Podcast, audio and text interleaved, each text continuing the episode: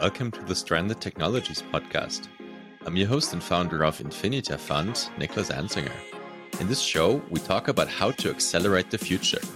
Our thesis is that many life-improving technologies are held back by institutional barriers. How can we unblock vast opportunities while mitigating against the risks? What ethical principles, rules, and regulations can guide us on that path? We will discuss these questions with entrepreneurs, policymakers, and industry experts. If you enjoy the show, please give us five stars and visit us at infinita fund dot com to join the community. Today is October the twentieth in twenty twenty-three, and my guest is Matthew Queen.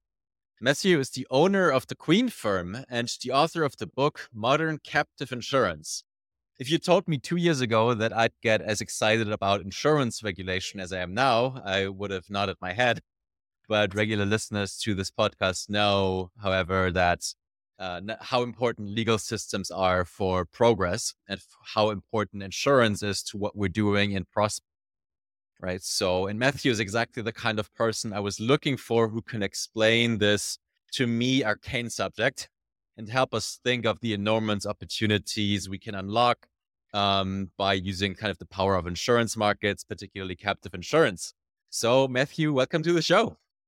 Thank you for having me. So, I agree with you that it's unusual to look at insurance as one of the most innovative areas of the economy, but back in two thousand seven, it would have been a tough sell to get people to start talking about the fundamentally illusory nature of fiat currency. And yet nowadays, when you talk about Bitcoin and all the cryptocurrencies, that's common knowledge. So I'm optimistic that everyone here is going to be interested in hearing the evolution that we're seeing in insurance as well, which I think generally parallels the libertarian mindset that we see with cryptocurrencies.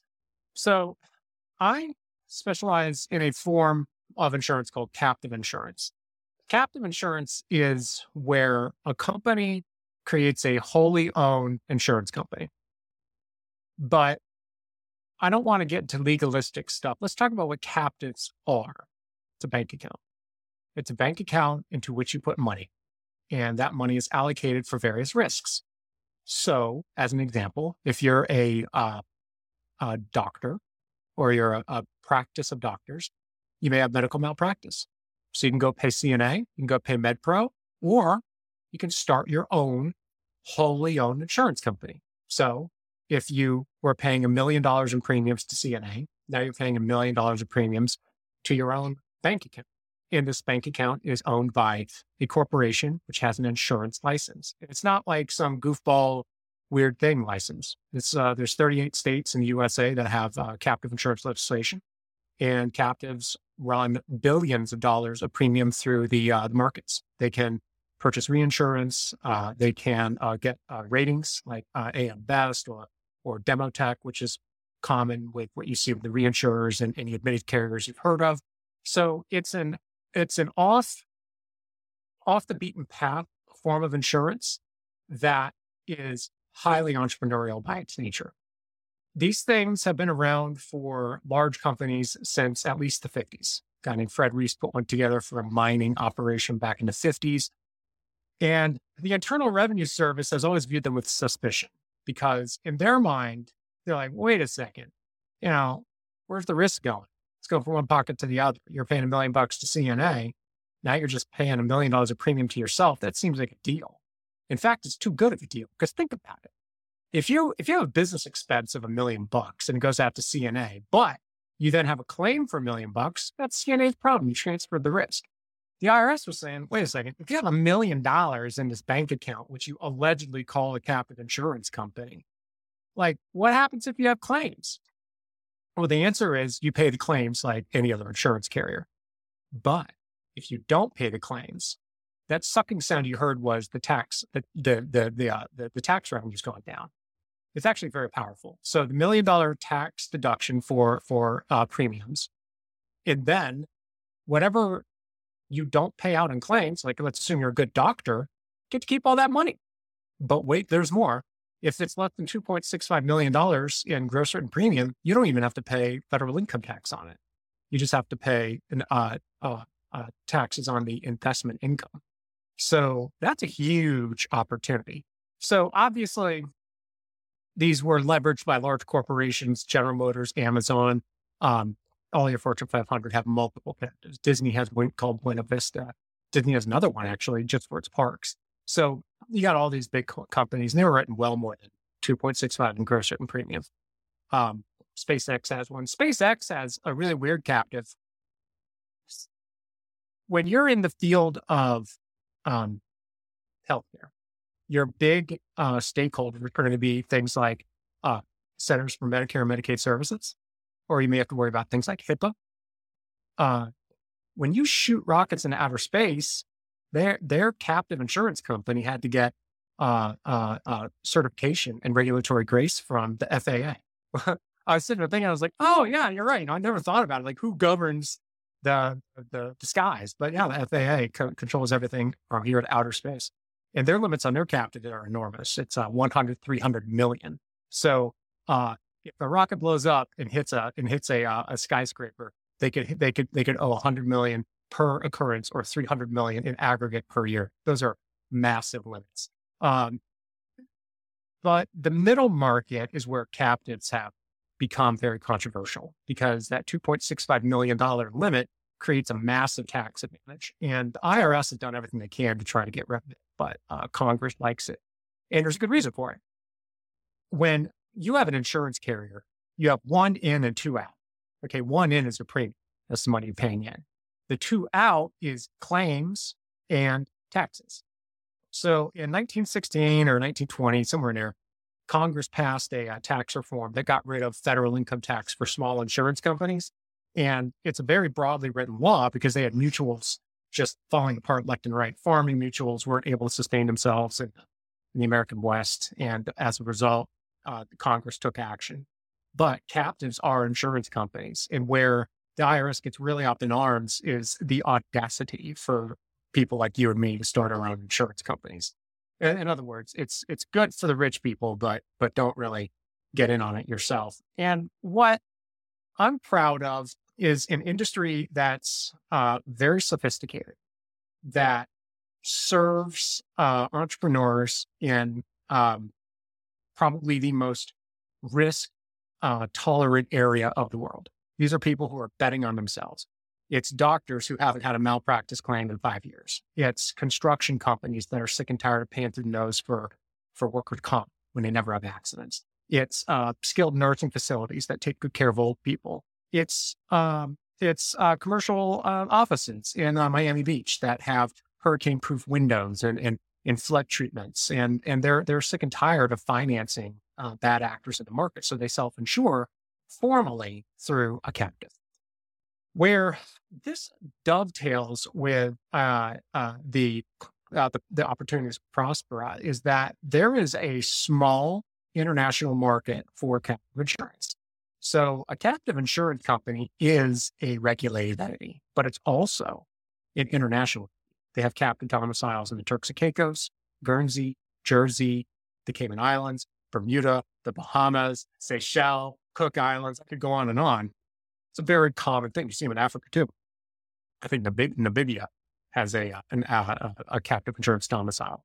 So what what we've seen is competition in the market to try to bring captives into uh, into into countries, and I think there's good uh, there's good sense behind it. Um, the captive insurance industry is a very low risk, high reward uh, opportunity for uh, state regulators. Um, every captive is going to pay a little bit in premiums taxes, and they have annual filings. You've got all sorts of uh, various fees to the government, and you know from the government standpoint, they're not too difficult to govern. You make sure they're solvent, they're not committing money laundering, fraud, that sort of thing. And it's a relatively boring but stable way of amplifying uh, the state uh, the state revenues. So what you see is a dynamic and healthy market of uh, mark of uh, do- domiciles that are competing for the business. Um, I like many American states. Uh, Tennessee is great. Oklahoma is great. Uh, South Carolina does a good job. North Carolina does a good job. Vermont is the gold standard. Uh, and there's more beyond that. Just because I didn't say them doesn't mean they're not great. There's a lot of great ones out there. And when I say great, I mean, these these regulators see the opportunity. They see, generally speaking, best-in-class entrepreneurs who are betting on themselves, who are getting a better deal for pricing risk to their own risk profile rather than paying for the risks of a whole bunch of other bad actors in the industry. And where I think Próspera is unique is that it has the ability to more or less govern itself. And as I understand it, it can also create its own banking solutions. Consequently, there is an opportunity there for Próspera to open up the doors, uh, to create a new domicile. Um, and I think the good news for Próspera is that in order to create a a good domicile for insurance, you don't need to like win the race to the bottom. In fact, I would, I would advocate against that. I would actually suggest making sure that you take a reasonable amount of premiums tax, because what you see from the best domiciles, Vermont, Connecticut, Delaware, they're not free. I mean, there are places that don't charge very much money, but you know, they take forever, you know? I mean, so I'm like, as, as a business owner, would you rather pay another four or five thousand dollars per year for the ability to get your emails returned in two days, to, to be able to speak with the regulator about nuances in our change of business plan, to be able to sit there and walk through problems like, hey, it looks like the claims kind of caught up with us a little bit. What are we going to do here? I mean, we talk through solutions. That's, that's what money pays for. So there's, um, there's an opportunity to create a new domicile. I think where the American, and to a large extent, the island markets uh, struggle is with uh, institutional baggage. So I want to be very clear here that I'm very happy with the American domiciles. And, and frankly, I've done business at Turks and Caicos, a handful of offshore places uh, like Anguilla, and I've had a fantastic experience. But I will say nobody, and I mean nobody, is digital friendly. So it's just strange things you have to do. Um, some domiciles still require you to send in uh, notarized documents that have like the wet signature on the page. Like you can't even send a P D F. Some places, uh, they only accept uh, uh, packages that, that have been sent via FedEx or U P S. Some places don't even have a website that aligns with the modern law. You have to literally go ask for an application to either become a captive manager or to create your own captive insurance company. So there's just a lot of low-hanging fruit for a tech-savvy, tech-forward domicile to show up and be able to offer a quick on-ramp for entrepreneurs to be able to in-house their own risk. Pair that with captive managers who can um, assist with the feasibility study, the actuarial, and do that in a digital way. Uh, again, when I say digital, I mean pull in the loss runs, run the numbers, make sure that, you know, we have a reasonable amount of gross written premium, a reasonable amount of, of statutory minimum capital, blah, blah, blah. You can do all that electronically. There's really no reason for, for any paper anymore. And there's, and there's virtually no good reason for the incredible turnaround time that we see with some of these domiciles. Now, all the domiciles I mentioned are fantastic, but there are a lot out there that just do not have enough people out there.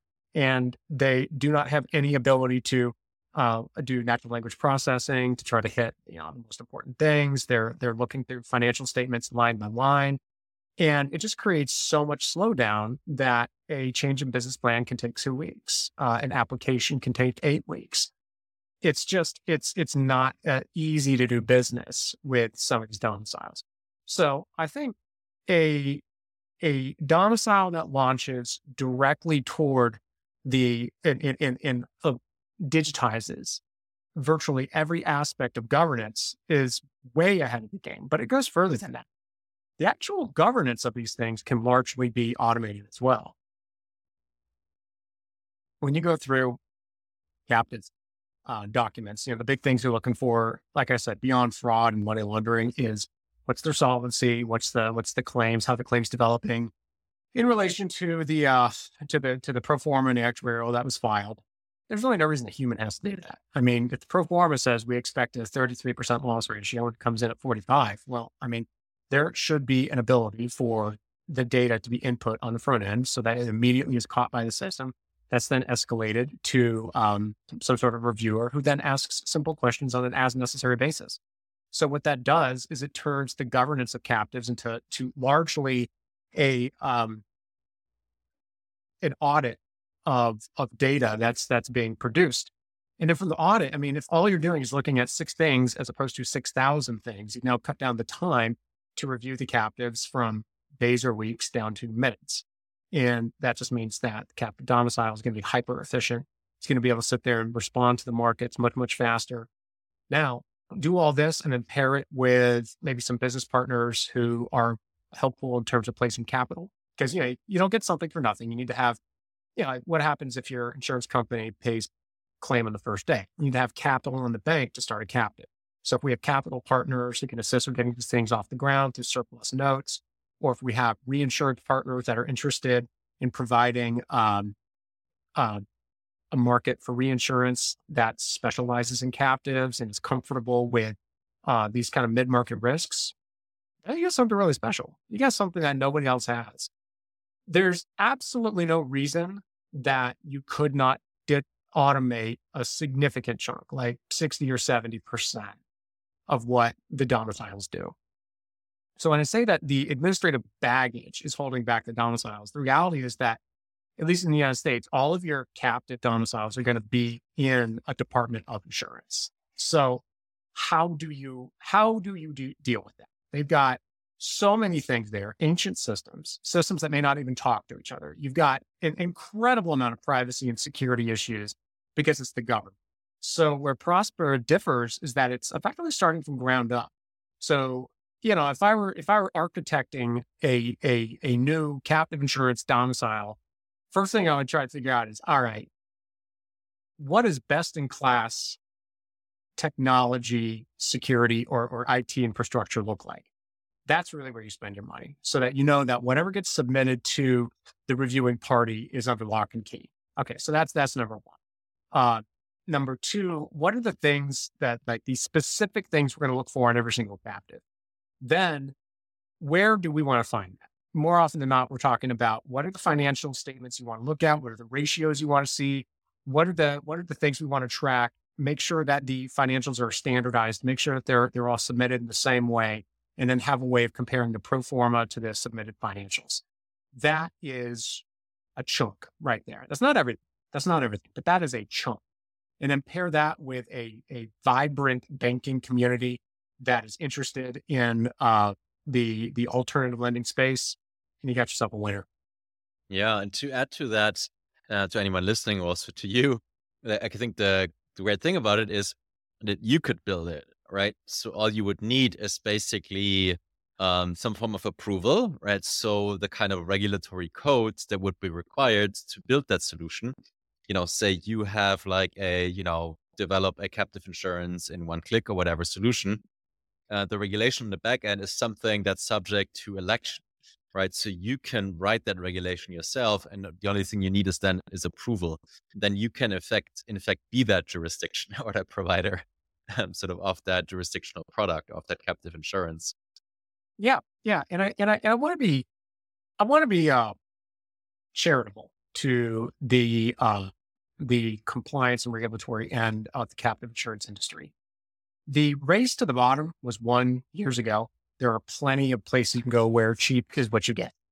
But cheap is what you get. You know, you get what you pay for. And that turnaround time and the uh, variability of professionalism between the domiciles is no joke.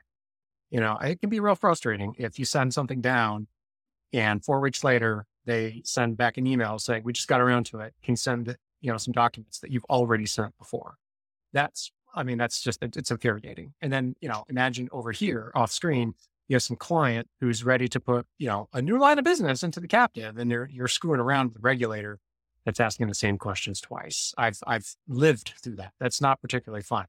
So what can we do? Well, there's only three things. You can be better, you can be faster, you can be cheaper. And I don't believe in cheaper. I don't think that the, the, minuscule savings. So, so again, I'm talking about a small captive program. What's small? Small would be a million bucks. Okay. So I mean, unfortunately, I would love to be able to deliver captives for the for small businesses, but it's uh, we just aren't there yet as an industry. I, I haven't been able to figure out that solution. But for mid market businesses, yeah, yeah, about a million dollars is where um, kind of small captives going to be. So if we're talking about saving three to five thousand dollars a year in premium taxes by going to a crappy domicile, uh, that's that's not with the, that's not with the needle for me. I mean, we're yeah. talking that's that's literally um, um, immaterial in, in, in the world of accounting. So I think you focus on being better and you focus on being faster. The, the, the reinsurance markets are in a vaguely similar situation where you're seeing some technology entrance to the marketplace, um, starting to deliver faster solutions because reinsurance can take three to six months to place routinely for, for normal accounts. When you start into the exotic stuff, I mean, new programs can take a year to put together. And there's no really good solution or no really good reason for it. Um, you know, you got people spread across the planet, different holidays, but I mean, it's just, it's wild how slow things can be. And so we're seeing, we're seeing uh, the insurance industry overall start to see people put together like, oh, wow, you know, if I could do something in three weeks as opposed to three months, I may actually have some alpha there. And that's what I'm advocating for Próspera is, you know, if there's interest in creating a domicile, don't worry about the price. Okay. People will pay for fast. People will pay for smart. And that's kind of an evolution of my thought. Um, I would say probably three or four years ago, you know, I thought I had in mind was just, you know, get, get cheap, get, get, get loose, you know, you know, there's, there's ratios that you can get crazy with. So when I say ratios, like the premium to surplus ratio, how much money do you have to have in the bank before you get a license? And there are some domiciles that'll say, you know, ten to one ratio. So if you're writing a million bucks in premium, you want to do a hundred grand in the bank.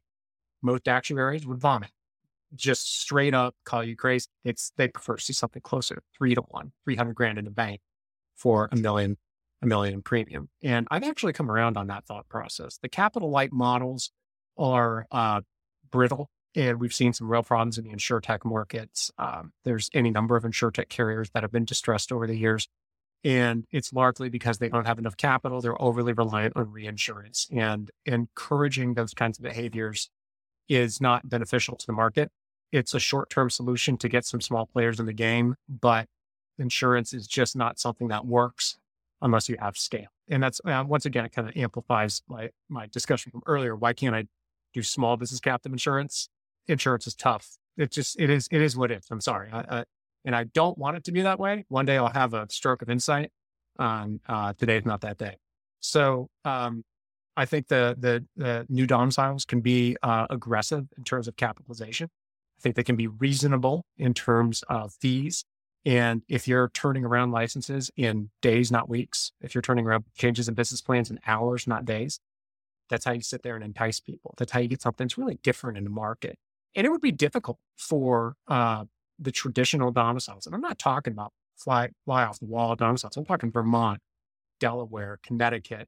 I mean, if you're, if you have that kind of flexibility and the credibility, then it's, it's, it's just, it's a different market.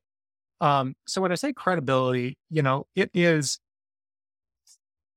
it is the responsibility for the regulator to make sure that the, that the insurance industry is, uh, um, healthy. So you need to prevent insolvencies. You need to make sure that the money is where it's supposed to be. You need to make sure that these things are being operated like, like true companies, insurance and commonly accepted sounds. And that is a temptation to, to let that go. I've seen some domiciles let that go. All that does is just create. It, it, it, it, it encourages the smaller minded opportunities to get to the domicile. If you just hold the line and say, no, no, we actually want like real businesses here and we're not interested in your fly by night things, you'll, you'll, you'll send a message. And I think that's a very positive message, because I'll tell you what, that the uh, the short-term gain from these small ball players is just not worth it. I saw one, they had what's called a producer-owned reinsurance company. It's a plot. Generally speaking, these are made for car dealerships. So if you've ever bought a car, you know, there's a whole uh, process where they'll try to upsell you on warranties and financial products and that sort of thing. And act, actually, that's where the, oftentimes the, the car dealership makes more money there than on the sale of the car. But these things are designed to be, the whole point of a form is to just do like some little reinsurance and like a little car warranty. It's no big deal. Well, what this guy was doing was he was creating porks, and then he was running like a whole gosh darn liability program through it, putting crazy stuff, workers' comp, benefits, like real insurance. But the thing is, like, porks are not governed. They're explicitly supposed to be small. So they don't have annual audits. They don't have actuarials. It, This guy just started a bank account in some nondescript island. It was just stuffing it full of cash, taking out cash for himself, and paying claims. And then he came to my firm back when I was with a different company and said, hey, um, I got to do some filings at the Internal Revenue Service. Can, can, can you can you look at this for me? And I said, my God, man, this is fraud. And he did like the word fraud. He had other words to use for it.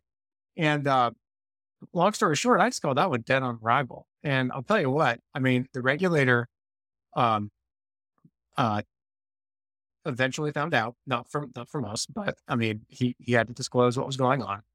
And, you know, the regulator's making like seven hundred dollars a year on this guy. And he was running, in my estimation, about a five million dollars insurance fraud. I mean, fortunately, no one got hurt in that.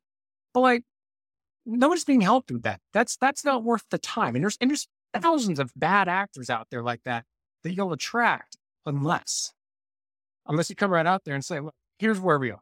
We see an opportunity here to earn business from Lloyd's of London. We see an opportunity here to earn business from uh, New York State, Florida, California. We're going to treat you well. We're going to, we're going to digitize everything we can. We're going to provide, we're going to outsource all the, you know, the human interaction with the best in class players. And we're going to do so at the speed of modern business. That's that, that to me is what the, the market is lacking. Okay. So so many interesting things that I'd like to double click on. Um, I want to zoom out for a bit and, and ask, what is insurance in the first place, and why is it important for functioning markets? Insurance is the oil for the engine of capitalism. You cannot have capital investments if you don't know what the return on equity is. And the return on equity means you need to be able to price out the risk of loss. And if the risk of loss is infinite, then you'll never go anywhere. There's a reason that the government exists. Like you, I mean, go go through history. Who found America? It was Columbus, by, you know, financed by Queen Isabella. Um, we could we could go, uh, you know, who discovered the West Coast? I mean, I was uh, uh, Lewis Clark. It was financed by President Lincoln. Uh, Magellan, financed by one of the royal families. The government goes out and makes the maps. Then after the government goes out and makes the maps, it is then incumbent upon the private sector to then look at the maps and start to price out, okay, this is a tar pit. That's, that's a trap. What are the odds of us falling into that trap? How much is it going to cost for us to go get all those resources over there? And it's really not complicated. Resource is worth X. The cost is Y.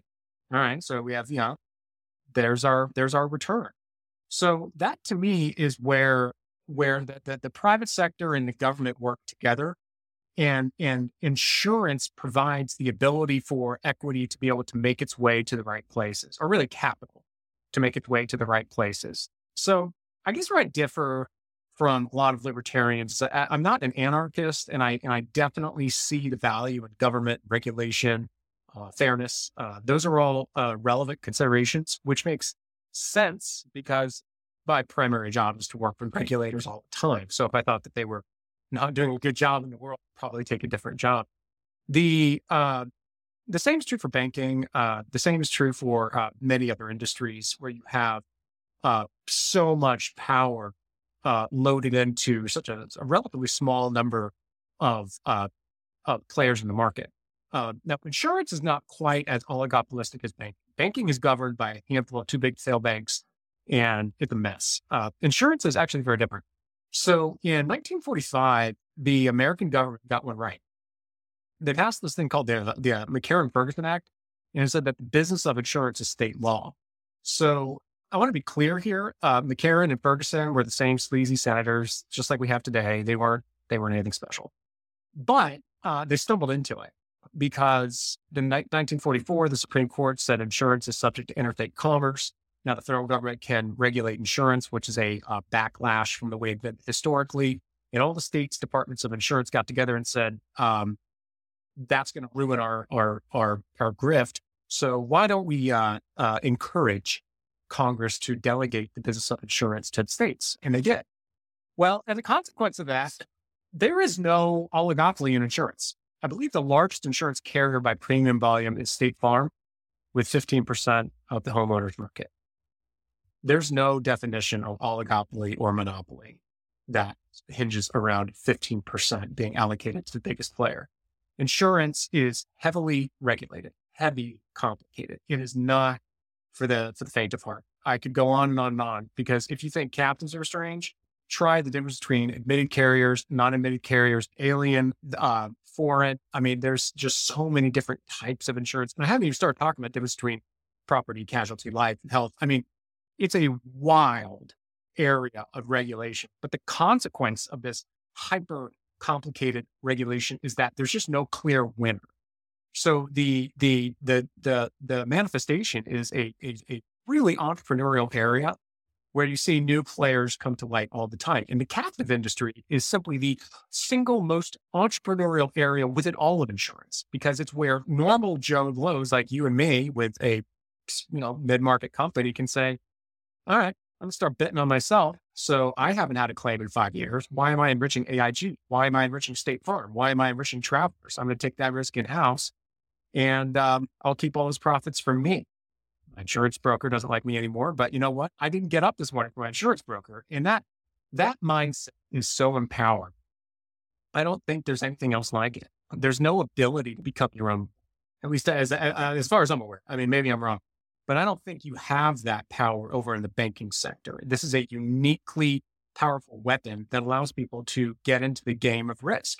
And it really from there, I mean, I have seen some captives go gangbusters. Um, Have you ever heard of the uh, insurance company Allstate? By name? Yeah. They used to be a captive to Sears and Roebuck. So there are some examples of captive insurance companies that have grown very, very well, taken a lot of risk, and uh, have made a lot of money for people. I honestly think that Sears never should have sold Allstate, but I wasn't in charge of Sears at the time. So uh, yeah. I guess they have to live and let live. Yeah. Help me understand, maybe by comparing with banking. So you're saying that insurance has become non-oligopolistic, very pluralistic, and that's because the regulation, which is heavy, is mostly done by states or by small domiciles, right? How does that lead to that different structure compared to banking? Because, you know, in the naive view, you could assume that sort of very permissionless, pluralistic markets, they're kind of characterized by very low regulation. So I like to think of insurance and banking as two sides of the same coin. Banking is all about lending. Uh, that's where they make their money. Insurance is the opposite. They get their money up front, and then they earn interest on the investments. And then anything they do not pay out in claims, they get to keep. But they both start off with a pot of cash, because in banking, the business is to lend. So if you go and hand them one hundred dollars and put that into your checking account, you may then ask them for a one thousand dollars loan. So they better have a statutory minimum amount of capital there.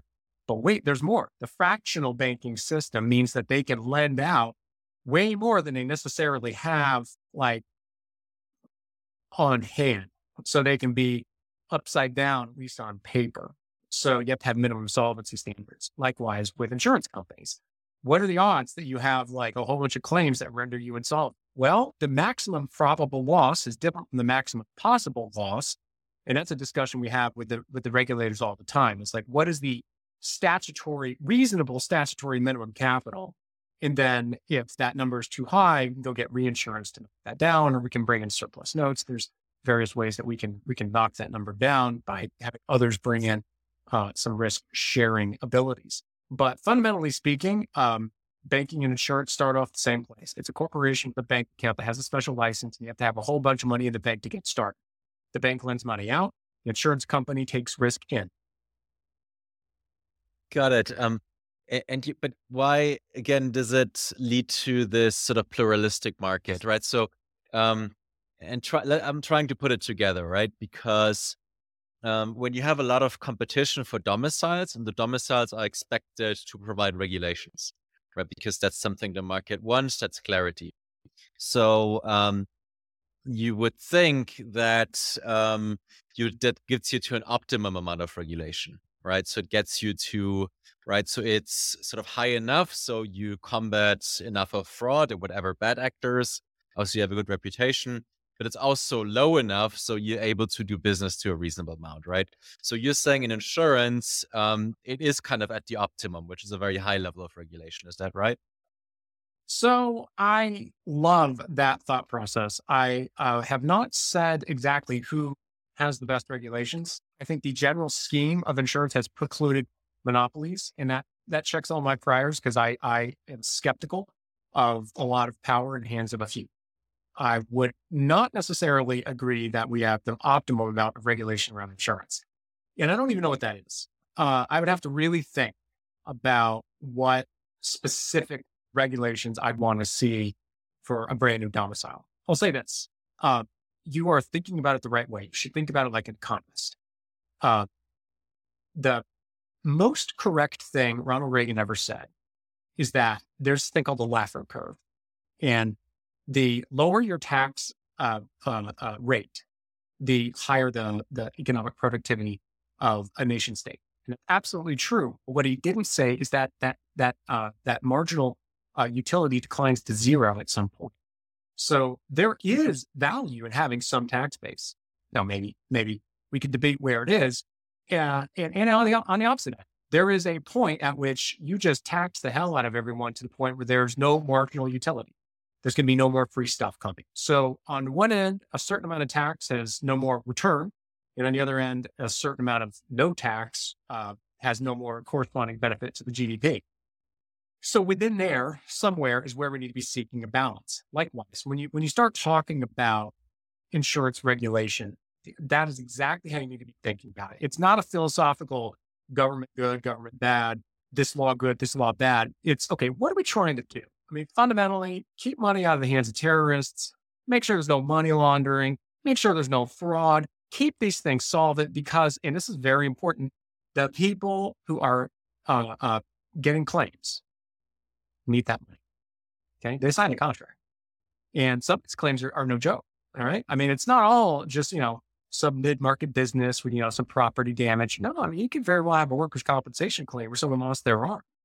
So, if there's no money for that, that means that some poor claimant uh, is up the creek. And I find that to be uh, uh, something that, that merits uh, a lot of scrutiny. We need to make sure that those kinds of uh, people are able to get the, the just compensation that they deserve. And the same is true for medical malpractice, whether you're talking about uh, a bridge collapses and kills a whole bunch of people. Like, I mean, these are the kinds of risks that, that are suitable for captives. They're very expensive.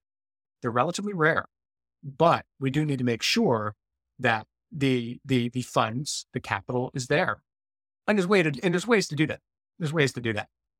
I would say the the two opposite extremes that I see are, you know, the New York, California, way over regulation. I I I do not love either scheme. I, I find New York uh, to be just very difficult to work with. I do not pretend to understand its ins and outs, and I actively try not to incorporate anything in New York. California, um, yeah, it's also difficult to do business in California. I mean, I just, I, I, I don't know what to make of that. Then you got some other states where, I mean, it's like you can accidentally get licensed there, and you wonder, like, geez, oh, geez, like, I mean, something goes wrong around here. It feels like the regulators asleep at the switch. And I won't mention which states those are because I do business there. But there, there are some situations where you you do you do question things. Um, the the balance to me is the regulator needs to find a way of promoting the domicile in a way that is attractive to new captive business, while also ensuring that nobody gets hurt. And that is tough to do. Yeah, yeah.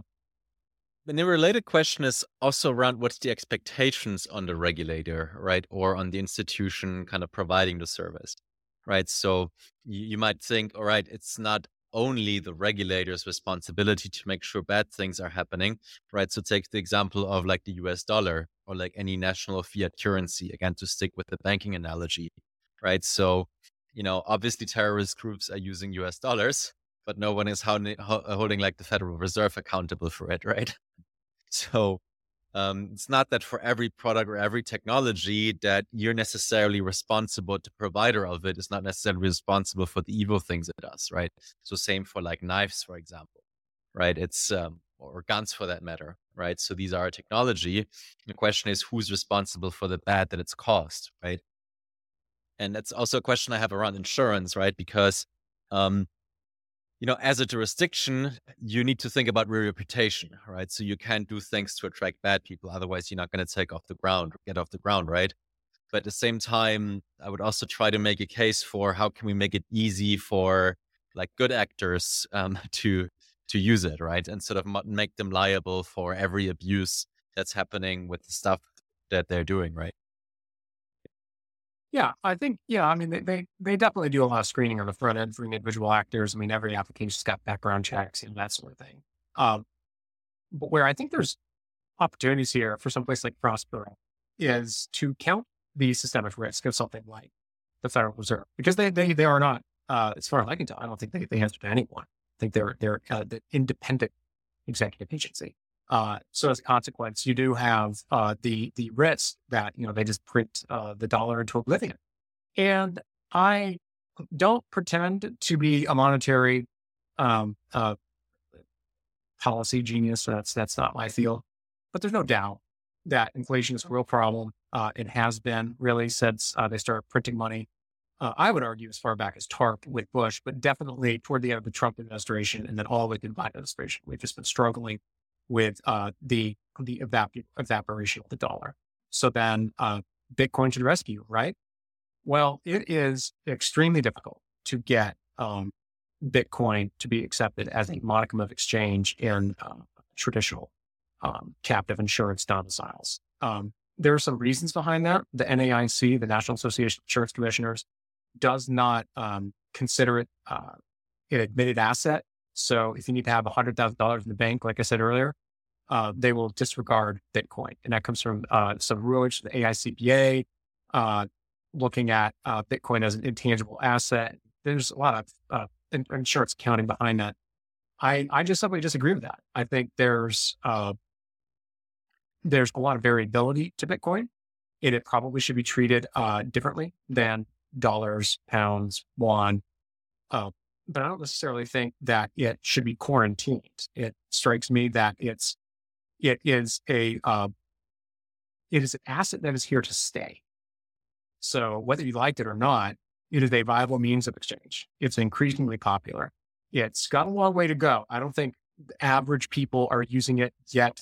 I think uh, it's, it's, its roller coaster is annoying, which creates some real problems. Again, if your statutory minimum capital is one hundred thousand dollars, put one hundred grand of Bitcoin in there. Well, tomorrow it's now worth fifty. That's that's not a joke. You do have to figure out ways around that. But there are ways around it with other assets. There are plenty of other assets that uh, some variability. Uh, commodities uh, or futures are, are are purchased by insurance companies all the time. And there's and there's discounts that you can put onto these things. So there is a path to make Bitcoin a a, a legitimate part of the insurance ecosystem. And that to me is one of the um, uh, uh, opportunities that something like Próspera can bring to the market, where if you have a fully integrated crypto uh, monetary system in with the insurance uh, ecosystem, then you you have a, a, a wildly different place than anywhere else in the world.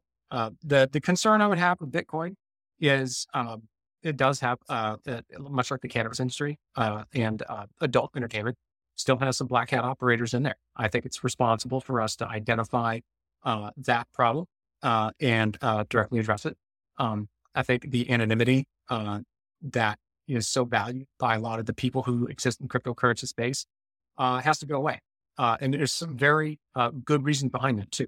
Uh, it's very easy with life insurance policies to to send money uh, wherever the hell you want. And when you start talking about an international monetary domicile, uh, there are actors in the market who would love to get their hands on assets and purchase weapons and, and hurt people. So we need to be aware those people are are, are real. Uh, and that uh, that reality would require us to, you know, really have to do a lot of due diligence on the front end. But that due diligence can be done. Um, I don't think it's...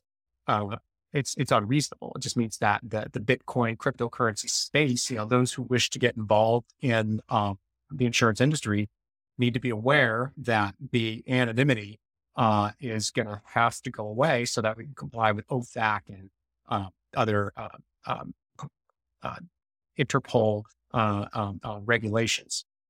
That being said, Uh, I don't want to be too negative on it uh, because Bitcoin is just, it's huge. Uh, I don't know how much, I mean, how much Bitcoin is there in the world? Uh, like, what's the aggregate value of Bitcoin right, right now? Uh, good question. Last time I checked, it was like five hundred billion. So, but I think it's go going up again. Okay. Well, let's, let's, let's assume it's five hundred billion. Mm-hmm. That means that there's five hundred billion dollars of assets on the sidelines because for the most part, crypto is just not being used. It's certainly not being used by any of the major banks for anything that actually matters. Um, there may be a handful of transactions here and there.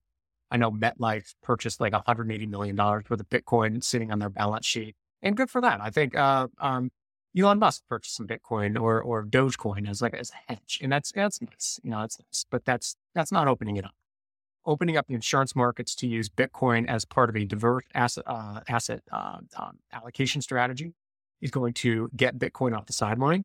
And that's five hundred billion dollars worth of assets that could collateralize new insurance companies insuring everything from uh, cannabis to workers' comp to medical malpractice to directors and officers liability, your inland marine insurance policies. I mean, literally, this, the sky's the limit, and the return is fantastic.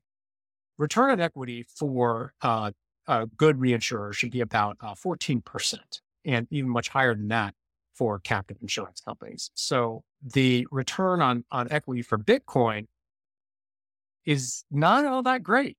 I mean, let's be realistic here. That roller coaster is mostly paper money or people trading amongst themselves like they're trading trading cards.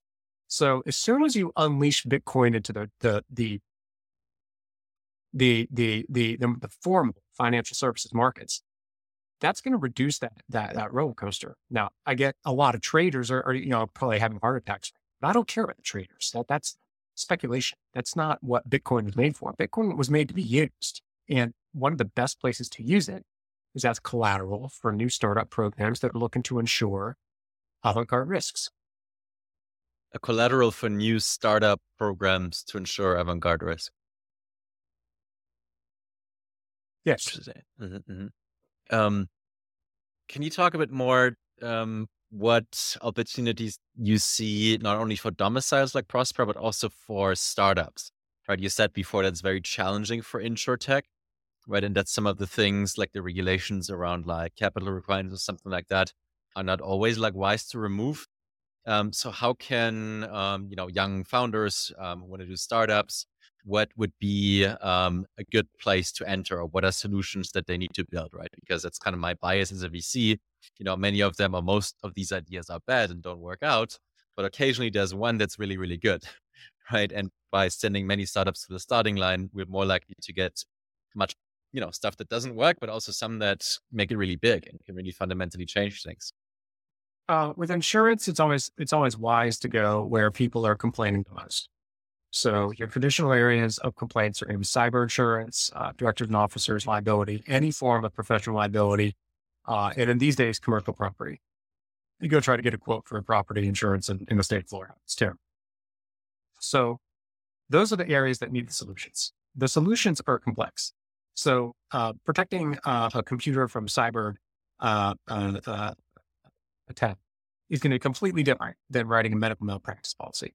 Completely different from directors and officers liability for a hemp company based out of Florida. I mean, it's just, I mean, so you really need to understand the asset class. But where I think if you're looking for like the, like the biggest problem, I was just talking about it. Collateral. So when I put together an insurance program, at the end of the day, when an actuary comes back, it's going to say, okay, you know, you got four million dollars in gross written premium and you're happy about that because you were paying five, you were paying six, but in order to put that program together, I'm going to need some serious collateral. I need a million, million five, something like that. Oh, we need to go get some reinsurance. But if I had access to uh, uh, good capital, Bitcoin as an example, uh, and we could even over-collateralize it. They will discount Bitcoin by fifty percent to accommodate for the, the variability of price. Now we have something different. And you can issue uh, you can issue the Bitcoin in the form of what's called a surplus note. And we can get you there fourteen percent. Surplus notes generally go between twelve and fifteen percent right now, all in. So that's that's a, a huge opportunity in the market. You don't even need price for it. That's just an area where the Bitcoin people on the sidelines have an opportunity. The problem is without without regulatory approval, Uh, that's, I mean, you're, you're asking for an act of Congress each and every time. What Prosper offers is the ability to create an ecosystem where new new uh, uh, uh, programs can come. Uh, you get, you know, this new innovative way of pricing risk in, uh, you know, in for some weirdo asset class. You know, you're doing a good job over there. And then all of a sudden you have access to this pool of capital over here. And at fourteen percent, you got yourself all the collateral you need for a new insurance program. That's a huge opportunity. I mean, I'll tell you right now, fifty or sixty percent of the, of the feasibility studies die when it comes time to say, okay, and now where's the money coming from? Fantastic. Um, Matthew, this is really, really enlightening. And again, also to Próspera. So at the time of the release of this episode, it's only just a week until the Crypto X Legal Summit, right? Legal Crypto Futures and Legal Engineering, where we talk about exactly things like that, sort of how we can, you know, use crypto or Bitcoin to solve problems, right? And also how we can use it to be sort of underlying or underpinning much of the traditional financial system. Um, and also sort of the legal or jurisdictional engineering that's required for it, right? Sort of what's that sort of optimal amount of regulation? How can we iterate around it? And how can different models look like? Were we kind of selecting for the best practices while staying reasonable, but also without overburdening um, startups and new businesses with regulation? Um, is there anything else in that context um, that you feel is uh, that we feel should mention to take listeners on that journey with us? You know, if if you're if you're going to be hanging out with a lot of V Cs and people with, with interest in in, in crypto, uh, a a domicile that is crypto friendly, that is digital forward, is going to be very popular in the marketplace. It will attract some of the best businesses that there are. The uh, the reality is that crypto is just is it, it is not the the backseat uh, that that it used to be. There are professionals in there now. Um, And the reinsurance markets are hard, hard as a rock. Hard means very expensive, uh, like hard money, same sort of thing. So hard reinsurance markets. So there are uh, uh, legacy programs that are looking for solutions, and problems are popping up all over the place.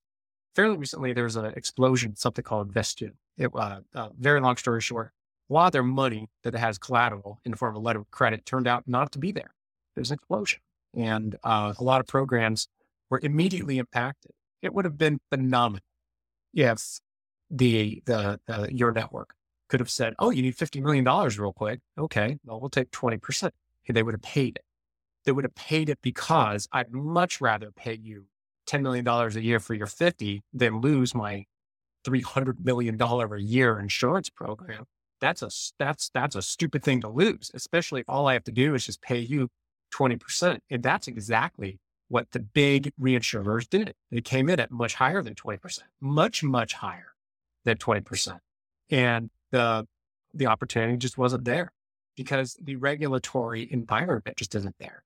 So until you have that ecosystem built, those kinds of opportunities just continue to go to legacy players, many of whom are in Europe, many of whom have been rich for hundreds of years, all of whom are slow and boring and, and just are not, uh, are, facing the proper competition from uh, twenty-first century business models.